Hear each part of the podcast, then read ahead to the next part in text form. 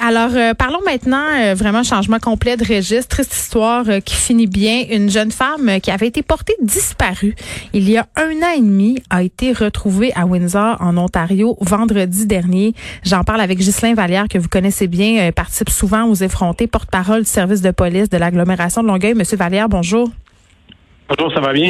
Oui, ça va bien. Écoutez, euh, c'est une bonne nouvelle. On a eu quelques rares fois où des cas de disparition sur le long terme se sont soldés par euh, justement euh, les retrouvailles de la personne. Juste pour rappeler un peu les faits, cette jeune femme-là qui a été retrouvée, elle était au cinéma avec sa mère quand elle est disparue. Elle est sortie à deux reprises, je crois, pour aller chercher de l'eau et la troisième fois, elle n'est jamais revenue. Donc, on n'avait plus de nouvelles de cette jeune fille qui s'appelle Paula, pas Paula pardon, Paula, c'est le nom de sa mère. Euh, James Laura euh, est la fuguée plus jeune et là a été retrouvée euh, un an et demi plus tard. Pourquoi ça a été si long, Monsieur Vallière, avant qu'on la retrouve? Ben, écoutez, il y avait énormément de d'échanges qui avaient été effectués avec nos, policiers et sa mm. famille, des amis, des proches. Mais à chaque fois, on tombait sur des pistes qui terminaient en cul-de-sac faut comprendre que dans son passé, euh, la, jeune femme avait déjà eu des relations avec des gens criminalisés, euh, également dans le milieu prostitutionnel, et l'un d'entre eux, entre autres, euh, avait déjà été impliqué dans des dossiers de fausse production de fausses cartes d'identité. Donc, notre hypothèse à ce stade-ci, c'était probablement que c'était cette personne-là qui avait peut-être pu lui fournir une fausse identité ou quelqu'un de son entourage. Et effectivement, ce qui a fait en sorte qu'elle a pu si longtemps passer sous les radars, malgré qu'on ait vérifié dans les morgues, euh, au niveau des aéroports, euh, au niveau des frontières avec les autres provinces, avec les autres corps de policiers, mais également avec toutes ces cartes personnelles qu'elle pouvait utiliser, jamais elle ne refaisait surface. Alors ça, c'était étonnant. Donc là, c'est la raison pour laquelle on avait médiatisé, et là, il faut comprendre c'est une personne adulte. Là. C'est très rare qu'on fait ça. On a médiatisé cette disparition. Elle avait également une ordonnance placement forcé en santé mentale, ce qui nous donne le pouvoir de le faire. Sinon, pour une personne normale, en moins d'enjeux de, euh, de, une personne intentrée pour sa vie, on peut pas médiatiser le fait que quelqu'un n'est pas revenu à la maison. Il ça peut être de son choix de ne jamais revenir. C'est comme c'était, euh, c'est comme Monsieur Valère, juste pour les gens qui sont pas familiers, puis moi-même je suis pas sûre de comprendre. C'est comme c'était sous tutelle, donc pour cette raison-là, vous aviez le droit de publiciser ou de médiatiser, si on veut, sa disparition. Exactement. Au niveau de la santé mentale, il y a des exceptions qui font en sorte que la personne, dans son intérêt personnel, au niveau de sa sécurité, de son mm. de son développement, qui peut être compromis par elle-même ou par d'autres euh, qui pourraient l'influencer au niveau de sa sécurité, on peut ordonner que si la personne est retrouvée où qu'elle soit et qu'elle est adulte, un peu comme une mineure, on peut la forcer à nous suivre et utiliser les moyens nécessaires pour, pour euh, l'y contraindre. Alors, dans son cas, elle, la policière de l'Ontario dit, écoute, elle a des pièces d'identité du Québec, mais c'est à connotation hispanophone, elle a un accent francophone et elle a souvent des discours qui sont pas nécessairement cohérents avec euh, les questions qu'on lui pose, etc. Donc, elle s'est mise. C'est pas raccord avec son histoire, autrement dit là. C'est pas crédible. Il y a des choses qui n'étaient pas tout à fait euh, parfaitement alignées, hmm. et elle a eu la curiosité et la la compétence d'aller plus loin puis, de gratter un peu plus en profondeur. Et elle est allée voir dans les dossiers de personnes disparues et elle a reconnu notre médiatisation qu'on avait fait il y a un an et demi sur lequel on, indiquait un tatou qu'elle avait qui est très particulier sur la poitrine.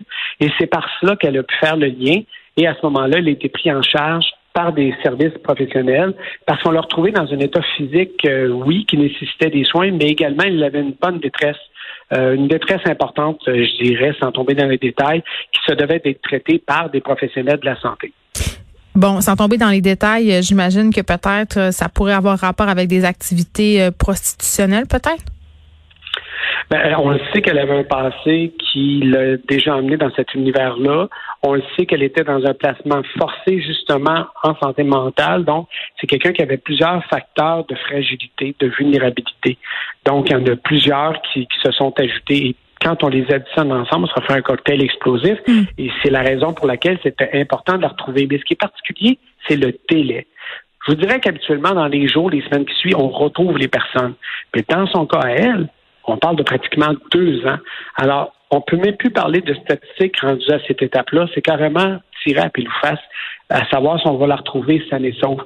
Ben là, heureusement, dans son cas, elle, on l'a retrouvée.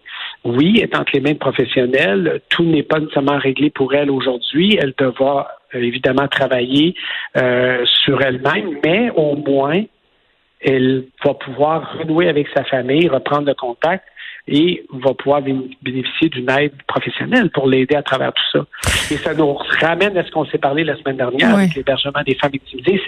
C'est continuellement les drames qu'on voit au quotidien. Alors, ceux qui nous vendent l'industrie du sexe comme étant très glamour, très populaire, ben voyez-vous, c'est c'est pas des histoires qui se terminent toujours bien. Les chocs post-traumatiques ça s'additionnent, ça crée des problèmes de santé mentale et ça désorganise des individus pour toute une vie.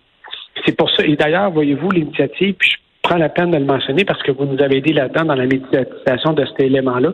On héberge maintenant les femmes qui, à cause du COVID, auraient pu être impactées par perte d'emploi parce qu'elles sont euh, danseuses dans des bars érotiques, salons de massage et autres. Ben, on a des gens qui ont répondu à l'appel et on a pu les héberger, on a pu les aider, les soutenir dans leur démarche.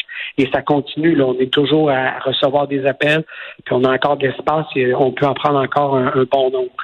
Donc, c'est important que ces ressources-là soient là, mais en permanence. Mais c'est quand même, euh, ça c'est une très bonne nouvelle, Monsieur Balière, mais ce qui m'interpelle dans, dans, ce que vous avez dit par rapport euh, à l'année et demie où cette jeune femme-là était disparue, moi, je me pose toujours la question, euh, premièrement, l'enquêteur qui est au dossier euh, a dit qu'en 30 ans de carrière, avait jamais vu ça. C'est quoi les techniques qu'on utilise quand on cherche une personne en temps normal? Parce qu'on, je sais pas si c'est un, un, préjugé, mais on parle beaucoup du fameux 24 heures au-delà duquel l'espoir de, de retrouver la personne vivante s'amenuise.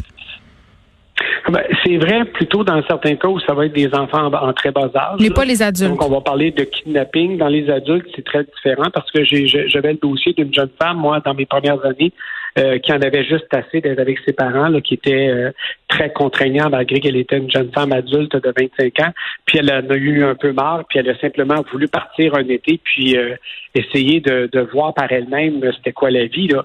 Puis elle a redonné signe de vie à un moment donné quand elle a su par quelqu'un de sa famille que sa, sa mère avait des problèmes de santé mm. dus à son départ. Mais je veux dire, c'est pas toujours, c'est pas la même chose pour les adultes que pour les jeunes enfants. Donc le 24 heures, si c'est dans une situation de kidnapping, oui, vous avez raison si quelqu'un voit une personne se faire kidnapper ou c'est une femme qui serait aux prises avec un mari euh, euh, très possessif, jaloux, etc., là, on pourrait avoir des inquiétudes. Mais dans son cas, elle, c'était pas tout à fait ça.